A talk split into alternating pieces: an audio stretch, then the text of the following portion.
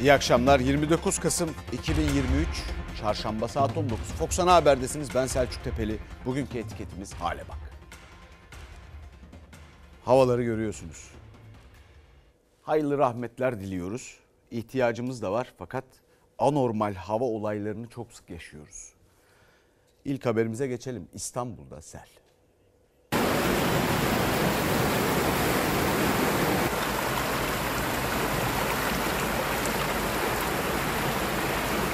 Ağaç devrilmiş. Mutlaka Muhammed burada çukur var. Çıkalı yani su dolmuş taşmış yani. Siz gitmeye mi çalıştınız? Gitmeye çalıştım ama gidemedim. Fırtına ile birlikte kuvvetli yağış İstanbul'da etkisini artırdı. Silivri'nin sahildeki mahalleleri suya gömüldü. Diğer ilçelerde de otomobiller yollarda mahsur kaldı. Kağıthane'de fırtınanın etkisiyle devrilen aydınlatma direğinin altında kalan 20 yaşındaki motosikletli kurye Muhammed Ela kaldırıldığı hastanede hayatını kaybetti. Gece saatlerinde can alan fırtınaya sabah sağanak yağış da eklendi. Afetin boyutu Silivri'de havadan görüntülendi. Silivri'de dereler de taştı, evleri su bastı. Çoğu evler havuza döndü. Yazık. Geçmiş olsun herkese. Üst caddede oturuyorum ben. Orası berbat durumda zaten. Hani bütün sokak alt üst. Bizim evimiz zaten komple alt katı bastı. Ben köpeğimi zor alabildim. Arnavutköy'de de yağmur sele dönüştü. Taşan dereyle birçok ev ve iş yerleri su altında kaldı. Önden kesti suyu kanallardan içeri doldu. Her taraf perişan içinde. Bakırköy'de sahil yolunun hemen altındaki geçitler suyla doldu ve otomobiller mahsur kaldı. Ekipler bir yandan o otomobilleri sudan çıkarmaya çalışırken diğer yandan da suyu da tahliye etmeye çalışıyorlar. Baya bir derinlikte ya. Ben de akü ışığı yandı. Mecburen geri döndüm. Hastaneye yetişmem lazım bir yandan. Ataşehir'de de bir taksi mahsur kaldı. Yolcu ve şoförü bir başka sürücü kurtardı. Düştü mü? Telefon. Düşürme. Al al al hemen al. Bırak ayağını ıslasın telefona bir şey olmasın. Büyükçekmece'de ise Beykent Sanayi Sitesi sele teslim oldu. Bütün dükkanımızı su bastı. Her tarafımızı su bastı. Çok zor durumdayız. Giderler taştı şu anda. Uğraşıyoruz, bıktık bu işten. Eyüp Sultan'daki bir inşaat alanında toprak kayması meydana geldi. O anlar cep telefonu kamerasına da yansıdı. Ya tamam bir şey yok.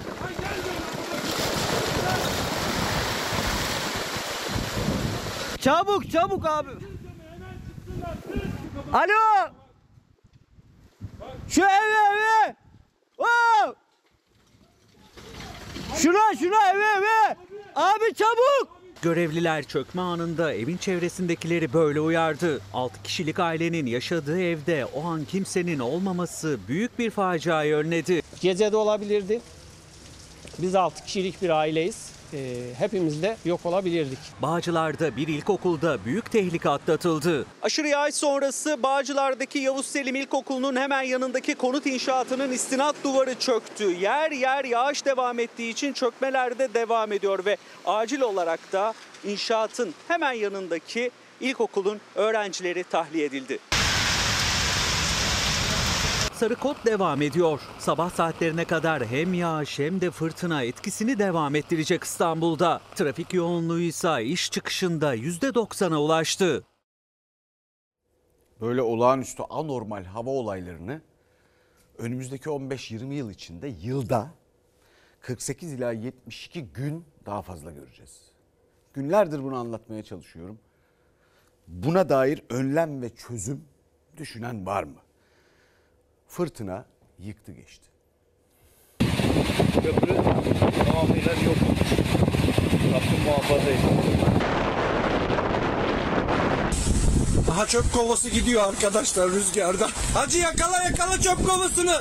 Marmara'yı lodos fırtınası vurdu. Balıkesir'de beton köprü Taşandere karşısında duramadı yıkıldı. Bursa'da insanlar ayakta kalamadı, emekleyerek duvar dibine sığınmaya çalıştı.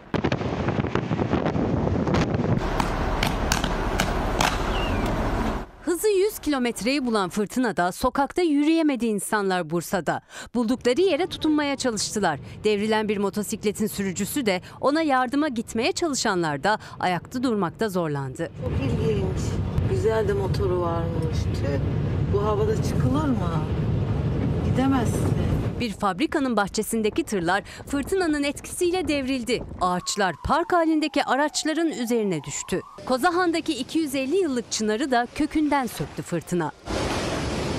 Allah muhafaza bir gündüz olsa çoluk çocuk herkes e, geziyor ediyor. Balıkesir'de büyük zarar gördü fırtına nedeniyle. Burhaniye'de yollar suya gömüldü. Edremit'te dev dalgaların taşıdığı ağaç dalları ve çamur sokaklara, iş yerlerine doldu. Üstelik bu ilk değildi. Alınmayan önlemler bir kez daha felaketi getirdi. Bu üçüncü defa bu felaket başımıza geliyor. Bu şu anki bizim rahmet okulumuz, şükrettiğimiz halimiz. Fırtınaya yağış da eklenince su baskınları meydana geldi. Edremit'te evinde mahsur kalan 11 kişiyi itfaiye kurtardı. Bir anda böyle bir deprem uğultusuna benzer. Böyle bir uğultuyla beraber geldi. Benim işletmem burası. Onun ön taraftaki tuvaleti kaldırmış resmen yere atmış. Çanakkale'yi ise gece hortum vurdu. Ayvacık'ta evlerin, iş yerlerinin çatıları uçtu. Hasarın boyutu gün ağarınca ortaya çıktı. Karadeniz'de ise kayıplar aranıyor. Trabzon'da fotoğraf çekmek için sahile giden ve dev dalgalar arasında kaybolan iki lise öğrencisi, Rize'nin Ardeşen ilçesinde ise odun toplamak için sahile inen Zeynep Bekar'ı arama çalışmaları devam etti. Bekar'ın sahile ilerlediği sırada kaydedilen görüntüleri de ortaya çıktı. Ekipler bir binanın güvenlik kamerasına yansıyan bu görüntüleri de inceleyerek kayıp kadının izini sürüyor. Şimdi Gazze'ye, Batı Şeria'ya gidelim. Oradaki acıya bir bakalım. Ama bunu tarif etmek çok zor. Hale bak dedik ama bakacak durumda da değiliz. İsrail Filistinli iki çocuğu katletti.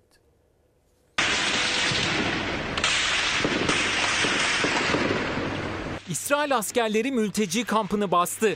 Biri 9 yaşında iki çocuğu katletti.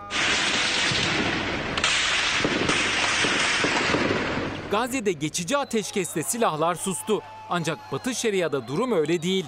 İsrail zulmü şiddetlenerek devam ediyor. İsrail güçleri Cenin'de mülteci kampını bastı. Keyfi gözaltılar yaptı.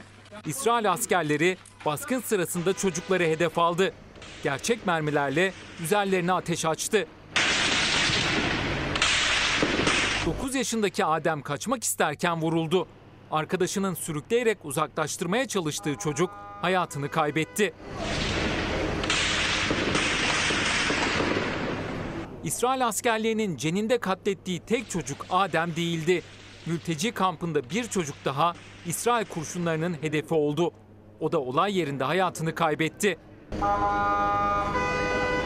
7 Ekim'den bu yana Gazze'de 16 bine yakın sivili katleden İsrail, Batı Şeria'da ise 250'ye yakın Filistinliyi öldürdü. Batı Şeria'da hayatını kaybedenlerin 60'tan fazlası çocuk.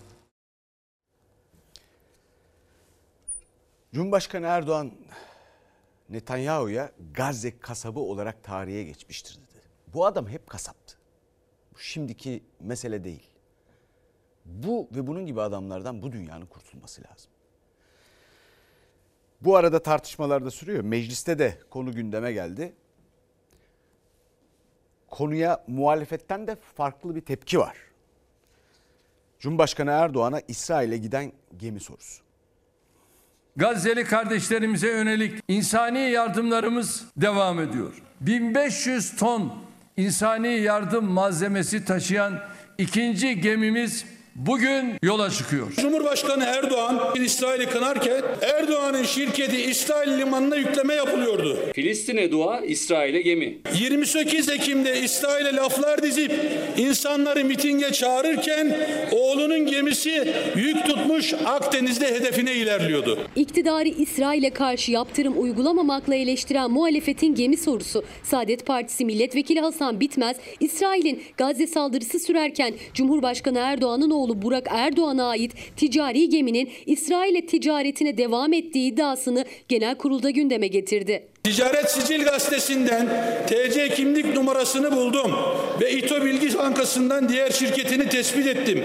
MB Denizcilik nokta nokta Erdoğan'ın şirketi. Netanyahu adını tarihe şimdiden Gazze kasabı olarak yazdırmıştır. Sözde İsrail ile gemileri yakmış gibi gözüküp arkasından İsrail'e gönderdikleri gemilerle Gazze'nin nasıl yakılıp yıkıldığını görmek mecburiyetindeyiz. İsrail'in haftalardır Gazze zulmü sürüyor. Çoğu çocuk ve kadın 16 binden fazla insan hayatını kaybetti. Cumhurbaşkanı Erdoğan İsrail yönetimine ses yükseltirken muhalefet yaptırım bekliyor. İsrail'le ticari faaliyetlerin durdurulmasını. Türkiye'den şu ana kadar 300 gemi İsrail'e gitti. Eğer bu gemileri arka arkaya dizseniz buradan Kırıkkale'ye kadar bir konvoy oluşur. İçinde ne var bu gemilerin? Petrol, demir çelik, gıda var. İsrail'in demir çelik ihtiyacının hala üçte biri Türkiye'den gidiyor. Gazze için temas trafiğimizi yoğunlaştırarak sürdüreceğiz. Meğer İsrail Gazze'yi bombalarken Cumhurbaşkanımızın oğlu nokta nokta Erdoğan'ın gemiciyi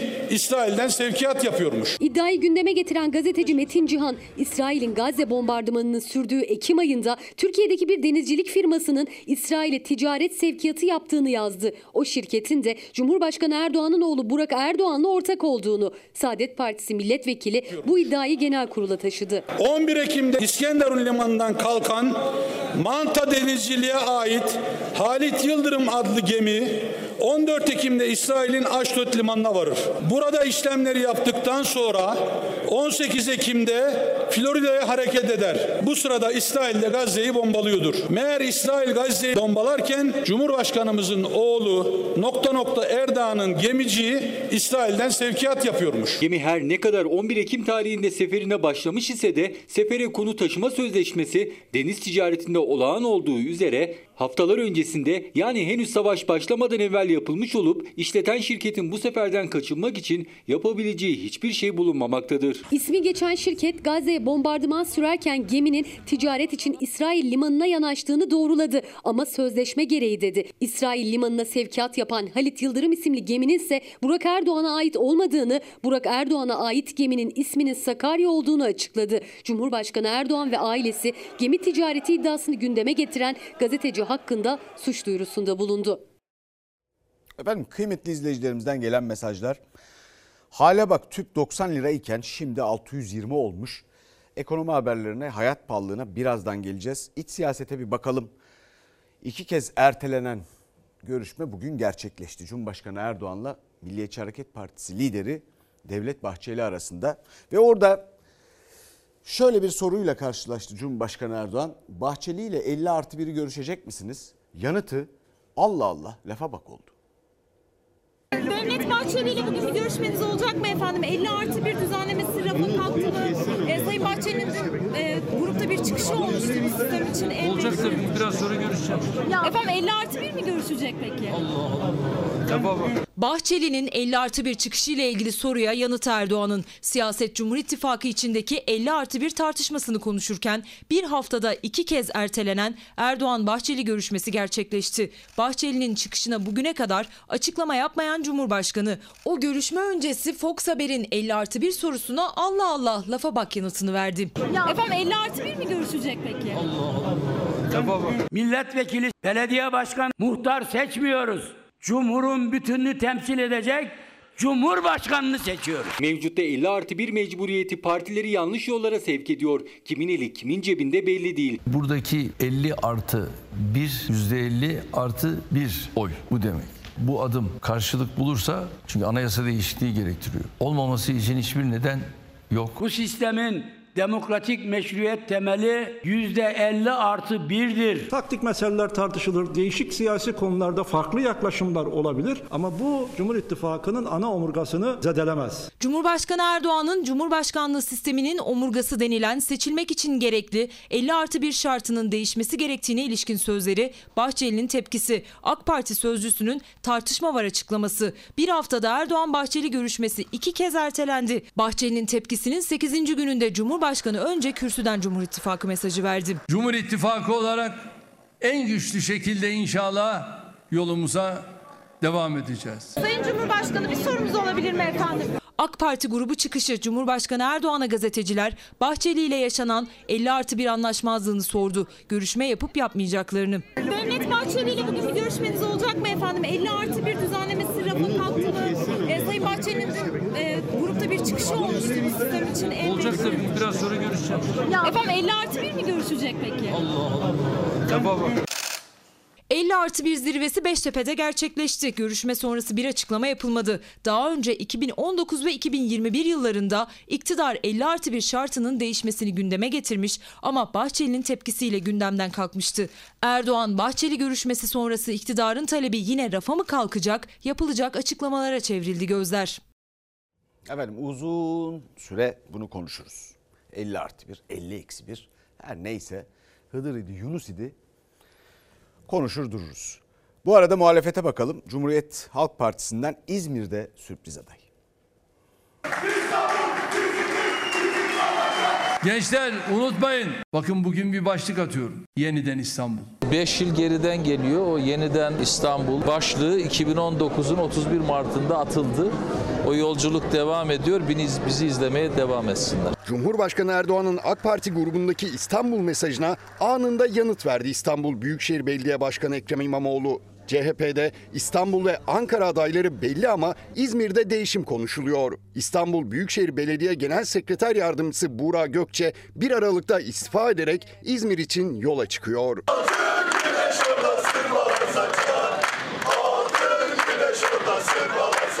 Buğra Gökçe şehir plancısı. 2022 yılından beri de İstanbul'da genel sekreter yardımcısı. Ancak 2016-2022 yılları arasında İzmir Büyükşehir Belediyesi genel sekreteriydi.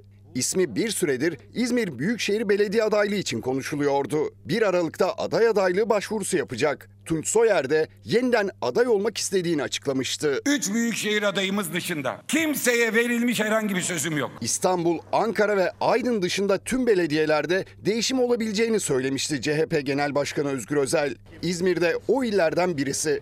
Cumhurbaşkanı Erdoğan da MYK toplantısında değişim mesajı verdi. Bölgede vatandaşta karşılığı olmayan arkadaşlarımızla vedalaşacağız. Kimseyi kırmadan yollarımızı ayıracağız. Hazırlıklarımızı kendi önceliklerimiz ve programımıza göre yürüteceğiz. Rakiplerimizin karşımızdakiler değil, asıl onları kontrol edenler olduğunu asla aklımızdan çıkarmayacağız. Cumhurbaşkanı Erdoğan bu cümleyi kurarken salonda İstanbul sloganları atılırken Cumhurbaşkanlığı görüntüye eski Ulaştırma Bakanı Adil Kara İsmailoğlu'nun görüntüsünü verdi. Kara İsmailoğlu'nun ismi de AK Parti'nin olası İstanbul Büyükşehir Belediye Başkan adayları arasında geçiyor. Kaç adayın ismi geçerse geçsin. Ben İstanbul'daki rakibimin kim olduğunu biliyorum. Tüm heyecanlarıyla seçime sandığa hazır olsunlar. Erdoğan'ın damadı Selçuk Bayraktar, eski Çevre Bakanı Murat Kurum, Sağlık Bakanı Fahrettin Koca, İçişleri Bakanı Ali Yerlikaya, Esenler Belediye Başkanı Tevfik Göksu, AK Parti'de İstanbul için ismi geçen diğer isimler. Ankara'da Mansur Yavaş'ın karşısına kimin çıkacağı da merak konusu. Keçiören Belediye Başkanı Turgut Altınok aday olmak istediğini açıklamıştı. Bu belediyeleri Cumhuriyet Halk Partilerinin oylarıyla kazanmadık. Millet İttifakı'yla. Bundan sonraki süreçte de işbirliklerini konuşmaya, bu dürüst, namuslu ve çalışkan insanların yönettiği belediyeleri korumaya, bu büyük işbirliğine ve güç birliğine hep birlikte davet ediyoruz. İyi Parti birilerinin kariyer basamağı olsun diye kurulmadı. İttifaklara dayanıp yan gelip yatmak için de kurulmadı. Aksine İyi Parti hür ve müstakil bir yolda Türkiye'nin önünü açmak, hizmet etmek için kuruldu. Özgür Özel'in işbirliği mesajlarından bir gün sonra Akşener'in sözleri. Ama gözler iki liderin görüşmesine çevrildi. 30 Kasım günü Özgür Özel Meral Akşener'i ziyaret edecek İyi Parti Genel Merkezi'nde. Yerel seçimde işbirliği için liderler arasındaki ilk temas. Efendim şimdi bir sürpriz de bu haberde var. Gökçek'in oğluna kürsü dersi. Kimden? Sürpriz bir isimden. Bence sürpriz bir isim. Sizin Türk bayrağıyla sorununuz ne? Meclisin kulislerinin gazete okuma bölümünde asılı olan Türk bayrağını neden kaldırdınız? Sebebi ne? Türk bayrağını kaldırmak size neden bu kadar sizi rahatsız ediyor? Bu sesinizi arkadaki Türk bayrağını kaldıran danışmanlara da çıkartsaydınız. Tek bayrak, tek vatan deyip Güneydoğu'ya gidip Kürtçe sloganlar atarak öyle milliyetçilik olmuyor. Her yerde aynı dili, aynı söylemi kullanarak oluyor. Say, Sayın Gökçek izin verin, meram anlaşılsın. Sayın Gökçek izin verin. Konuşamıyoruz. Siz konuştuğunuzu zannediyorsunuz. Meclis Genel Kurulu'nda gün boyu muhalefetle Osman Gökçek arasında yükselen tansiyonda Meclis Başkan Vekili Bekir Bozdağ devreye girdi. Osman Gökçek'i uyardı. AK Parti'ye sopa attırıyorsunuz diyerek. Sayın Gökçek, ben buradan bakıyorum AK Parti grubuna da bir sürü sopa attırıyorsunuz. Yapmayın. Dışarıda sizin söyledikleriniz duyulmuyor ama yediğiniz sopa duyuluyor. CHP'li Şanlıurfa Milletvekili Mahmut Tanal muhalefet kulisinde yer alan Türk bayrağının kaldırıldığını söyledi. Bayrağı kim neden kaldırıyorsa soruşturulsun dedi. AK Parti CHP arasında bayrak tartışması alevlendi. Siz kulisteki bu bayrağı kaldırdınız. Bakın orası boş. İki resim. Sayın Akbaşoğlu. Ben PKK terör örgütünün Kılıçdaroğlu'nu desteklediğini defalarca kez kürsüden değil televizyon ekranından söyledim. Terör örgütü arıyorsan terör örgütünün okullarında mezun olan adam sen değil misin? Senin gırtlağına bugüne kadar helal bir lokmanın da geçtiğini sanmıyorum. Say, Sayın Gökçek izin verin. Meram anlaşılsın.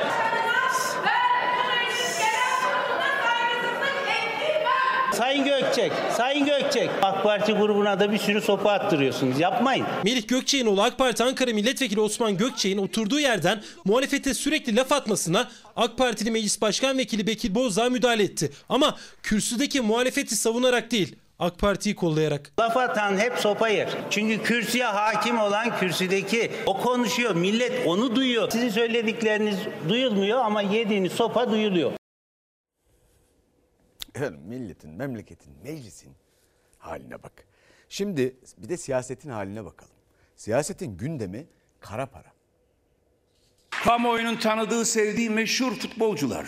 Yüzde iki binlere varan faizler ya. Sormuyorlar. Neden bu faizi bana hangi gerekçeyle veriyorsun? Niye? Bakıyor yukarıya. İstanbul Cumhuriyet Başsavcılığı'nın bir iddianamesi var. Bu iddianamede 7 sanık var, 18'de müşteki var. İkinci duruşması da 12 Ocak 2024 tarihinde gerçekleşecek. Koskoca bir memleketi devasa bir kumarhane haline getirmişsiniz ama farkında değilsiniz. Farkındaysanız ve konuşmuyorsanız ayrı bir problem. Türkiye'nin gündemindeki davayla ilgili Adalet Bakanı duruşma tarihi verdi. Sanık müşteki sayısını, muhalefetse kara para aklama, fon dolandırıcılığı dahil tüm yaşananların sorumlusu iktidar diyor. Saçlarına dolar takanlar. Niye bu böyle? Doları koyup da elini üstüne koyup resim çektiren Rıza Zarap'la sen de resim çektirirsen o da saçına dolar dolayı verir. Yargı ile alakalı bir konu. Yargı elbette ki iddiaları araştıracaktır. Kimler suçlu, kimler suçsuz. En doğru karar ortaya çıkacaktır. Yandım Allah deyip iki futbolcu Cumhurbaşkanlığı sarayına gidiyor. Biz Sülün Osman gibi dolandırmaya giderken dolandırıldık efendim bize yardım edin diyorlar. Milyon dolarlarını kaptıran futbolcuların Cumhurbaşkanı Erdoğan'dan yardım istediği ve Erdoğan'ın da banka yönetimiyle irtibata geçtiği iddiasında dile getirdi muhalefet. Türkiye yüzyılı kara para aklayanların yüzyılı mıdır? Bir koyup üç almakla beis görmeyen bire üç almaya kafaya koyduktan sonra birilerini dolandırmaya giderken dolandırıldıktan sonra koşup gidip saraya sığınanların yüzyılı mıdır? Söz konusu olayda bir dolandırıcılık olayı ve e, sermaye piyasası mevzuatına tabi olmayan bir fon adı geçmesi bizim mevzuatında tabi olmayan bir dolandırıcılık olayı. Plan Bütçe Komisyonu'nda da büyük fon dolandırıcılığı gündemdi. Sermaye Piyasası Kurulu Başkanı'na bir soruşturma açacak mısınız diye sordu muhalefet. SPK Başkanı bizimle ilgisi yok dedi. Evet görüyorsunuz değil mi? Şampiyonlar Ligi denen şey. Burada fenomenler var. Fenomen zımbırtıları. Biliyorsunuz öyle bir gündemimiz var. Ve sürekli şunu söylüyorum. 200 bin tirol besleniyor filan. Ya bunu yapmayın. Hiç olmazsa et, süt bunların fiyatlarını düşürmek için hiç olmazsa faydası olur. Onun yerine 200 bin sığır besleyin diyorum. Şimdi kara para aklama iddiaları var ya. Ya onu da tamam adaletin işi başka şey. Bari onu da mandalar üstünden yapın. Bembeyaz sütü. Ve aradaki bütün o adli hikayeler onu bilmiyorum. Bilmiyorum. Ama hiç olmazsa bunlara değil mandalara para yatırın. Kara bilmem ne. Evet. Şimdi bakalım ilginç görüntüler var. İşte o görüntüler dediğimiz görüntüleri izleyin. Paraları zor taşımışlar. İşte Seçil Erzan'ın bir iş insanının ofisinden fon adı altında para alarak çıktığı anların görüntüsü. Yüz binlerce dolar çanta ve poşette indirildi villadan. Erzan önde paraları zor taşıyan kişi arkada çıkıp gittiler. 17 Mart tarihli bu görüntünün adresinin Fatih Terim'in damadı Volkan Bahçekapılı'nın İstanbul Levent'teki ofisi olduğu ileri sürülüyor. Bahçekapılı savcılığa verdiği ifadesinde Erzan'a parayı 17 Mart'ta verdiğini söylemişti. İlk olarak 17 Mart'ta Emre Belezoğlu bana 1 milyon 492 bin dolar parayı nakit olarak verdi. Ben bizzat bu parayı Seçil Erzan'a Levent şubesinde odasında teslim ettim. Aynı gün Emre Belezoğlu tarafından tekrar elden 1 milyon 400 bin dolar para gönderildi. Bu kez bu parayı Seçil Erzan gelip bizzat Levent'teki ofisimden teslim aldı. Paraların bir kısmını dışarıda bir kısmını da bankada elden teslim aldım. Bana para teslim etmeye gelen kişiler elinde çantayla gelirler. Parayı teslim ettikten sonra boş çantayla giderler. Futbolcular Selçuk İnan, Emre Belözoğlu ve Fatih Terim'in damadı Volkan Bahçekapılı da Erzan'ı bankada ziyaret eden isimler arasında. Bankanın güvenlik kameralarından alınan bu görüntülerde o isimlerin Seçil Erzan'ın odasına girdikleri anlara ilişkin. Bir şeye baktığımız yok kardeşim. Sen niye çekiyorsun? Asıl muhatabı olan kişi Fatih Hoca olduğu için bu sorunun Erzan bu isimlere imzalı, kaşeli ve tutarı yazılı olan belgeler de verdi. Hepsi fon dolandırıcılığı dosyasında delil olarak yer aldı. Bu da Seçil Erzan'ın bankadaki odasından son çıkışı. Sonrasında kendisinden günlerce haber alınamadı. Ardından fon dolandırıcılığı deşifre oldu. Seçil Erzan hakkındaki dava sürerken bir isim daha dosyaya mağdur olarak dahil edildi. İş insanı Mert Zeydanlı. Mert Zeydanlı fon vaat ettiğim kişilerdendir. Kendisinden toplam 2 milyon 200 bin dolar para aldım. Bu parayı bankada odamda teslim aldım. Ancak sadece 400 bin dolar parayı ödedim. 1 milyon 800 bin dolar borcu hala ödemedim. Fon dolandırıcılığı davasında şikayetçi sayısı 19'a, Erzan hakkında istenen hapis cezası ise 226 yıla kadar yükseldi. Efendim kıymetli izleyicilerimizden umut arayışını görüyorum mesajlarda. Bu umut meselesiyle ilgili şunu söyleyebilirim. Çok fazla umut beklememek lazım. Neden? Çünkü daima sanki başkasından beklenen bir şeymiş hissi yaratıyor. Belki de umutsuz olmak daha iyidir. Belki de. Emeklilerimizle ilgili mesajlar var. Birazdan okuyacağım. Ama buradan devam edelim. Efendim paraları eski avukatı taşımış. Haberim yok. Haberim olmayan bir şeye yorum yapmayın. Avukat Candaş Gürol tarafından bırakılan para çantasını alarak Seçil Erzan isimli şahsın yanına gittim. Çantada miktarını bilemediğim ancak yerinden kaldırmakta bile zorlandığım miktarda bir para mevcuttu. İlk defa duyuyorum. Ha, haberim yok. Fatih Terim'in eski avukatı Candaş Gürol aynı zamanda Seçil Erzan'ın da eski sevgilisi. Dolandırılan iş insanı İbrahim Çağlar'ın da avukatıydı. Çağlar'ın sekreterine Seçil Erzan'a götürmesi için para dolu çantayı Candaş Gürol'un teslim ettiğini ileri sürdü ifade veren sekreter. 2 milyon 910 bin dolarlık çantayı yerinden kaldırmakta bile zorlandığını söyledi. Eğer güçlü olmazsanız size herkes dokunur. Az dokunur, çok dokunur ama dokunur. Fatih Terim Hoca'nın evine gittiğimde Fatih Terim bana kendisinin de Seçil Erzan'ın bahsettiği fona para yatırdığını söyledi. Fon adının verildiği ileri sürülen Fatih Terim'in ismi fon dolandırıcılığı iddianamesinde yok. Fonu ondan duyduğunu söyleyen eski avukatıyla ilgili ifadesi de alınmadı. Seçil Erzan'a yazdığı teşekkür notunda da Candaş Gürol'un ismi geçiyordu. Sevgili Seçil, sevgili Candaş. İyi ki yollarımız kesişmiş. En ufak detayına kadar düşünülmüş harika bir hafta sonuydu. Bir kez daha sonsuz teşekkürler. Seçil Erzan iş insanı İbrahim Çağlar'ı fona katılmaya ikna etmek için Fatih Terim'in adını verdi. Yüksek kar ettiğini söyledi. Seçil Erzan Fatih Terim'in en önemli müşterisi olduğunu, bu fondan Fatih Hoca'nın 20 milyon dolar kar elde ettiğini, hatta fonu Fatih Terim fonu olarak andığını söyledi. Atamız, idolümüz Fatih Terim. Öğrenciliğini yaptığımız insanlar. Peki Fatih Hoca? Fatih Hoca karda mı bu işten? Vallahi Arda bir şey söyleyeceğim. Normal şartlarda hoca kardaydı. Yani çünkü hocanın sen yalnızsın değil mi? Yalnızım yalnızım. Hoca kardaydı değil mi? Hı hı hı. Arda Turan ve Seçil Erzan arasında fon dolandırıcılığı patlak vermeden bir gün önce gerçekleşen bu konuşmada da banka müdürü Seçil Erzan, Fatih Terim'in kendi adına oluşturulan fonda karda olduğunu anlattı. Bak Seçil, doğruyu söyleyeceksin ki biz bu işi bankayla çözmeye çalışalım. 20 kişi ise gidip bankayla bunu çözmeye çalışırız. Ama bana dersen ki arada 100 kişi var, bu iş olmaz. Arda Turan Erzan'a mağdurların savcılığa ve polise gitmesine kendilerinin engel olduğunu söyledi. Açıklama doğru mu? Servetimi oldu.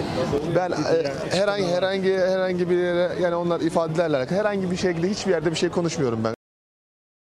Efendim emeklilerimizle ilgili tam da hale bak durumundayız diyor bir izleyicimiz. Emekliler Derneği diyor ki bugün var yarın yokuz. Böyle bir yaklaşım. Bugün var yarın yok mantığı son derece duygusal. Bizim duygusallığa ihtiyacımız yok. Bizim haklarımızın verilmesine ihtiyacımız var. Geleceğiz. Emeklilerimize, ekonomiye geleceğiz. Ama biraz daha buradan bir bakalım çünkü yurt dışındaki fenomen, fenomene yurt dışı yasağı. Tekrar okuyayım mı? Yurt dışındaki fenomene yurt dışı yasağı.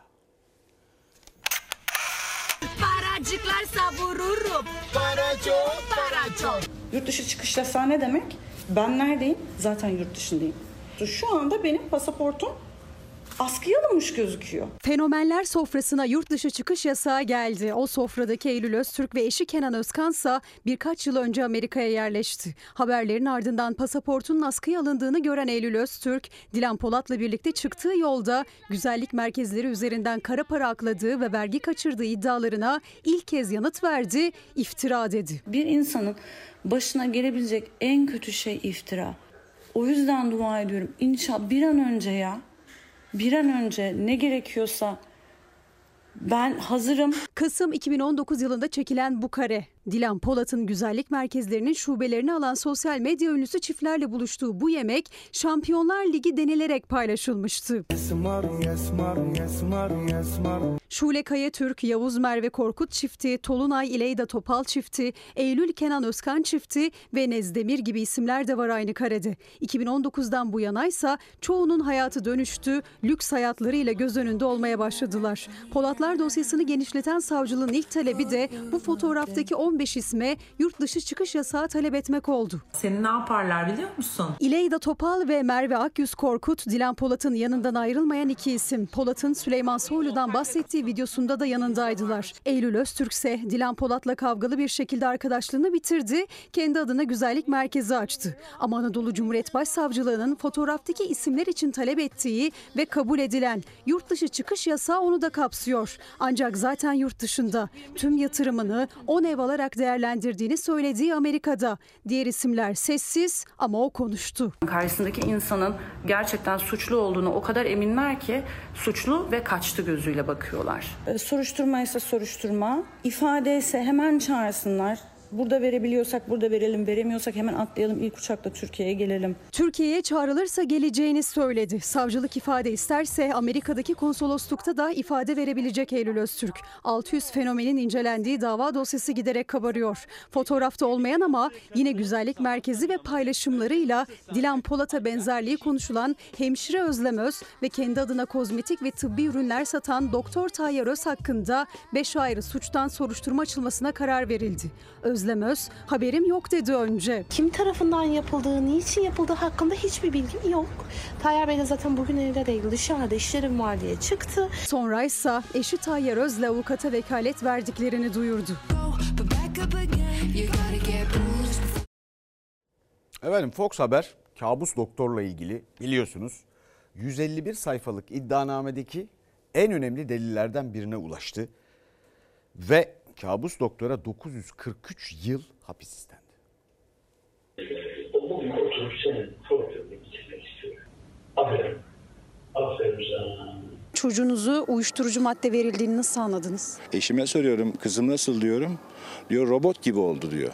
Yani devamlı uyuyor gözleri bir tuhaf bakıyor. Yani ağlıyor, kusuyor. Kabus doktor ailelerin ihbarıyla tutuklanmıştı. Deliller korkunç iddianın gerçek olduğunu ortaya koydu. İşte dava dosyasına giren en büyük kanıt. Fox Haber ulaştı. Sözde psikiyatr yasa dışı şekilde ailelerin izni ve haberi olmadan yaşları 7 ila 18 arasında değişen çocuklara vitamin diyerek uyuşturucu maddeyi böyle enjekte etti. 21 mağdur çocuk için 8 ayrı suçun cezası 21 ile çarpıldı. Süleyman Salih Zoroğlu'na toplam 943 yıl 9 ay hapis cezası talep edildi. Kızınız evet bana bir şeyler, bir ilaçlar verdi dedi Tabii hepsini dedi. Annene lütfen söyleme bunları diyor. Anne babanın izni olmadan çocuğa ilaç enjekte Hiçbir çocuğun annesinden babasına izin almamış ki. Adli Tıp Kurumu'ndaki görevinden FETÖ bağlantısı nedeniyle ihraç edilen Süleyman Salih Zoroğlu İstanbul Bakırköy'de özel bir psikiyatri kliniği açtı. Okula gitmemeye başladı. Annesi de bir psikolog, ps- psikiyatr buldum dedi. Hem bize yakın hem de yorumları iyiymiş. Ben de tabii ki dedim git. Aynı gün aynı dakika disosyatif buldular. İlk gün 10 dakika, ilk 10 dakikada Daha ilk görüşmede çoklu kişilik bozukluğu teşhisi koydu kabus doktor. Hem çocukların kötüye giden durumundan hem de doktorun tavrından şüphelenmeye başladı bazı aileler. Fox Haber'e konuşan baba karşı karşıya geldiği sözde psikiyatrın mesajlarıyla en büyük şoku yaşadı. ben dedi Allah tarafından görevlendirildim dedi. Dedim ne diyorsunuz siz? Allah tarafından mı görevlendirildiniz? Evet dedi. Çocukların duymadığı, görmediği şeyleri ben duyabiliyorsam, görebiliyorsam dedi. Ben de şaşırdım. Telefon çıktılarını aldım, avukata verdim, suç duyurusu yaptık. İşte delil olarak dosyaya da giren o mesaj. Ya Allah beni bir vazifeyle vazifelendirdiyse o zaman senin halin nice olur? Mesajlar, çocukların ifadeleri. Savcılık hemen polis baskınıyla kabus doktoru gözaltına alıp özel kliniğindeki aramada uyuşturucu madde ele geçirdi. İki buçuk ayın sonunda 151 sayfalık iddianame tamamlandı. Çocukların direnç göstererek istismara uğradığı, seanslarda rahatlama yaratarak konuşturacağı açıklamasıyla vitamin diyerek uyuşturucuyu burundan fısfıs şeklinde ya da kas içi enjeksiyon yoluyla uyguladığının sabit olduğu belirlenmiştir. Aferin. Aferin sana.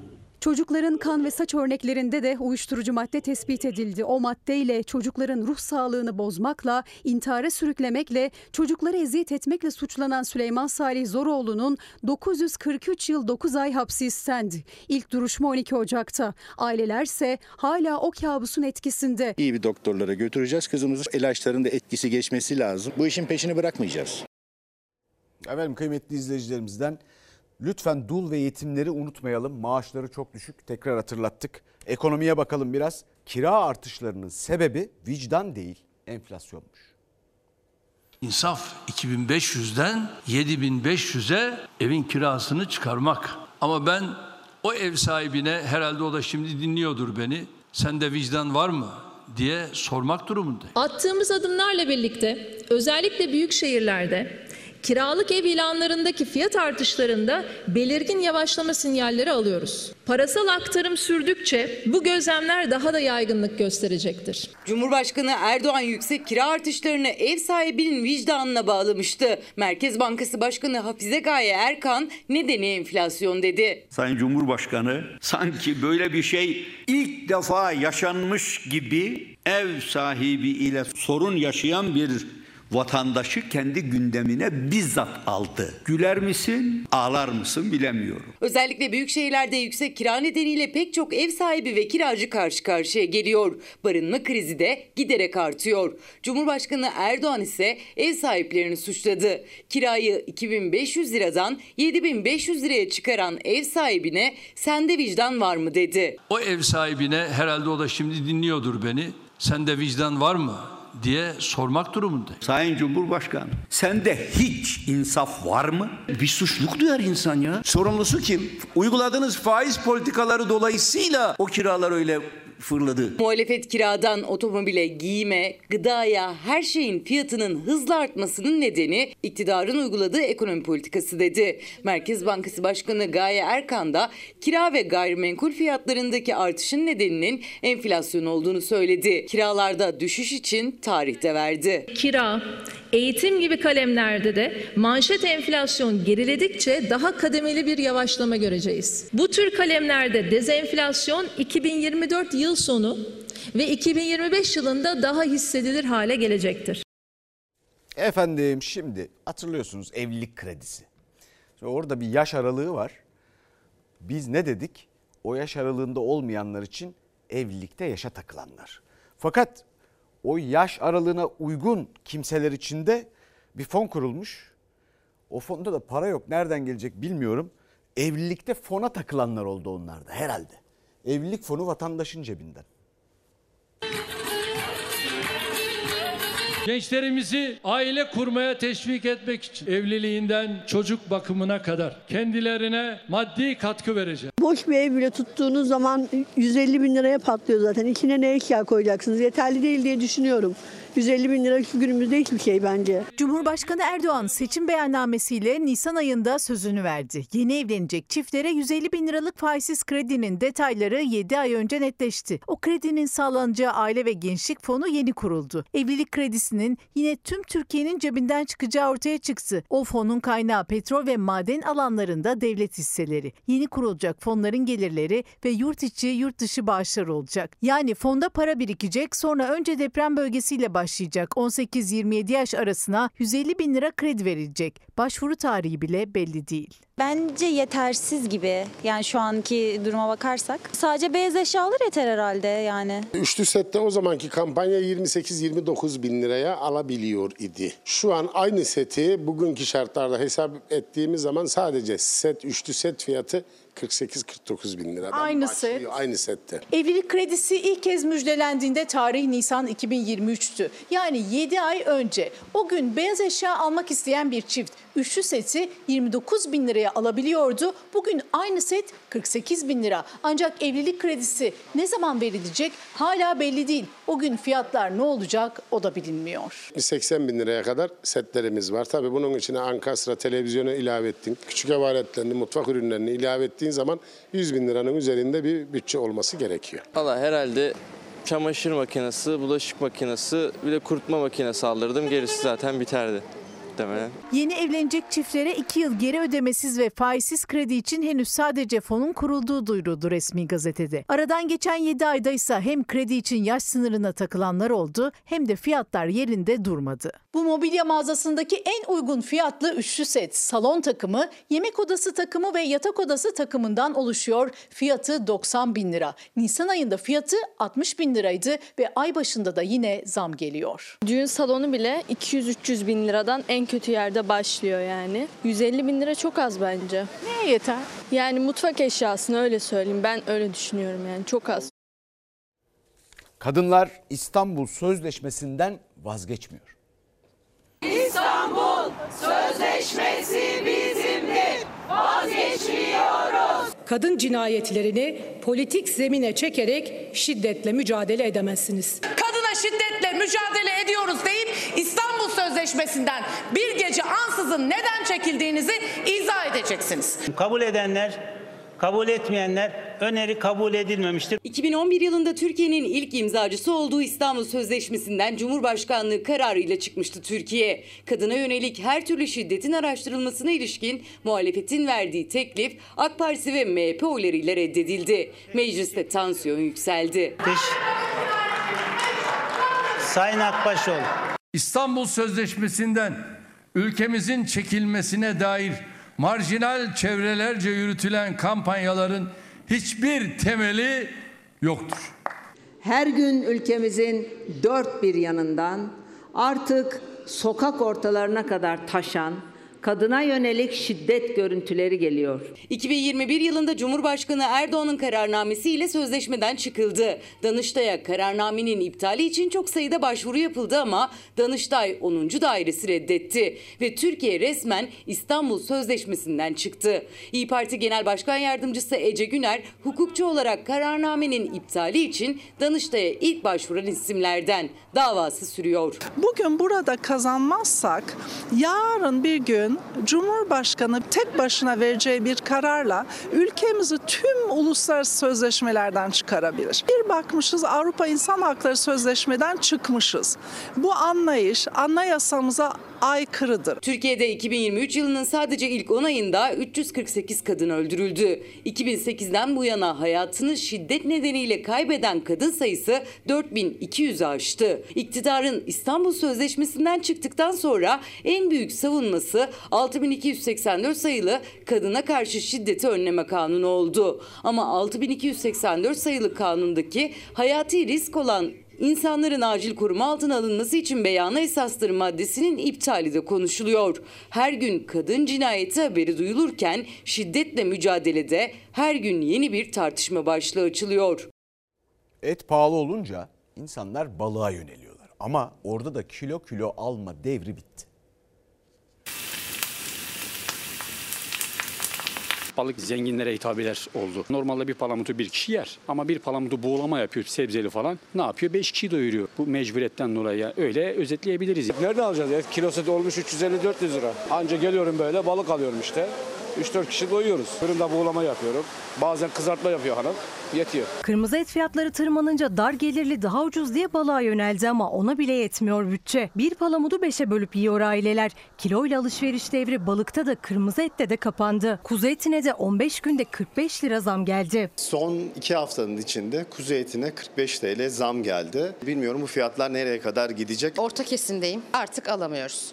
Önceden bir kilo direkt ver dediğim et miktarı neyse et ya da kıyma şu an yemek yapabileceğim tencere miktarı kadar alabiliyorum. 250 gramdan fazlasına geçemiyoruz. Kırmızı et fiyatları artışta en çok da kuzu eti zamlanıyor. Kasaplarda kuzu etinin kilosu 380 lira. Yeni zamlar yolda. Cuma 20 TL zam söyleniyor. E, artık bir durması lazım bunun çünkü insanların alış gücü azaldı. Bu şekilde zamlar devam ederse sanırım reyonun önünden geçip gideceğiz sadece. Tavuk dahi insanlar için çok basit bir şeydi. Şu an tavuk bile oldukça yüksek. Kurban bayramından kurban bayramına et yiyor zaten. Bir bakalım dedik bir balık alalım diye geldik ama bu da pahalı şu anda.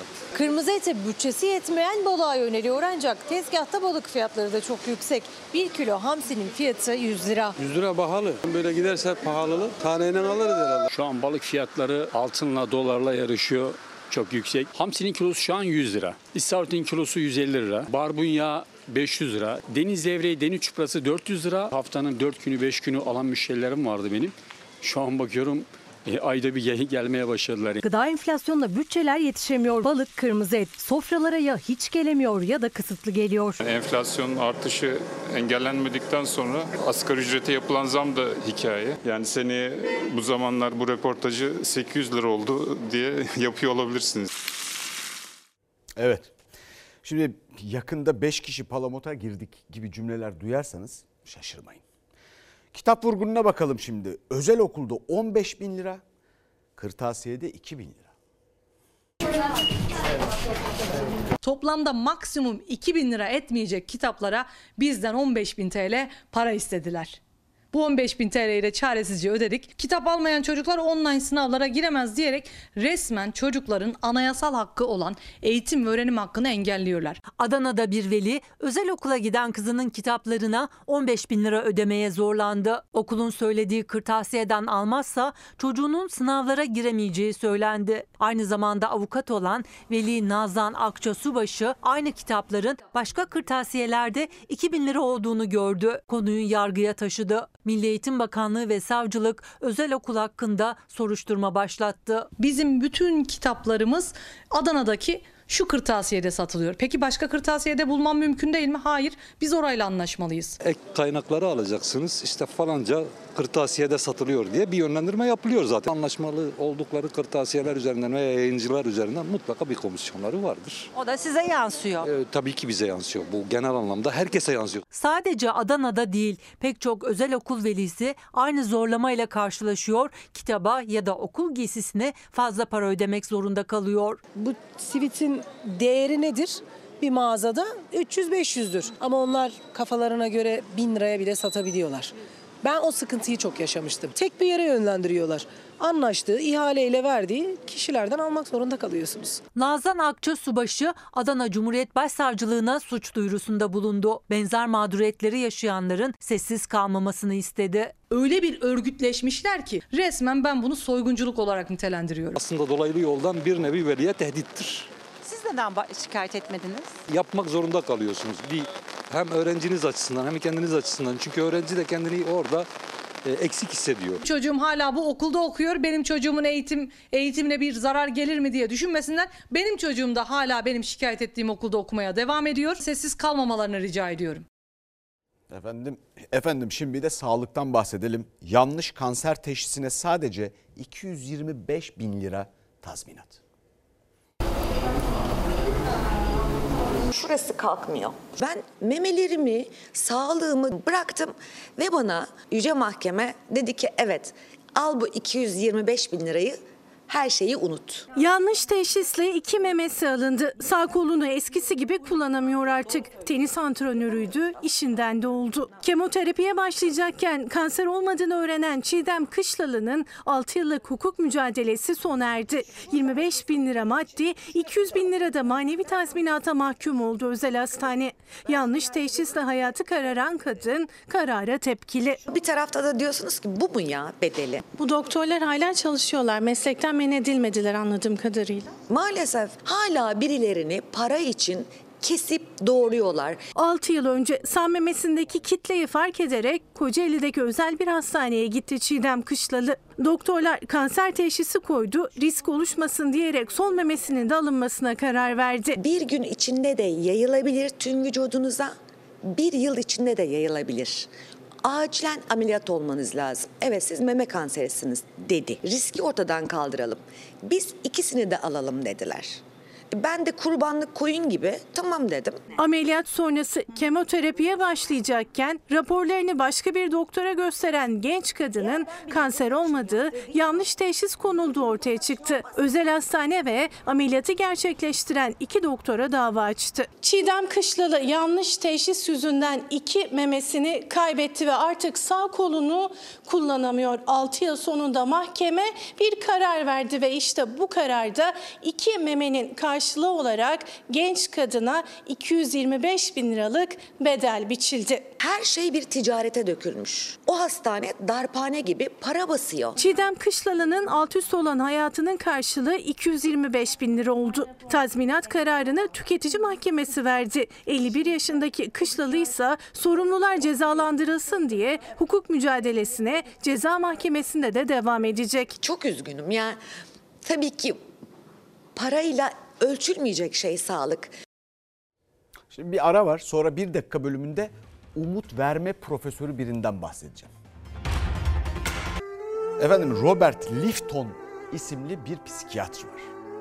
Bu adam 70 yılını en umutsuz durumlarla ilgili umut araştırarak geçirmiş. Türkçe'de kitabı var mı bilmiyorum ama arayan varsa Robert Lifton'a bir baksın derim. Bizden sonra Şahane Hayatım var dizi yeni bölümüyle iyi seyirler. Bin can feda bir tek dostuma Her köşesi cennetin ezilir yerler için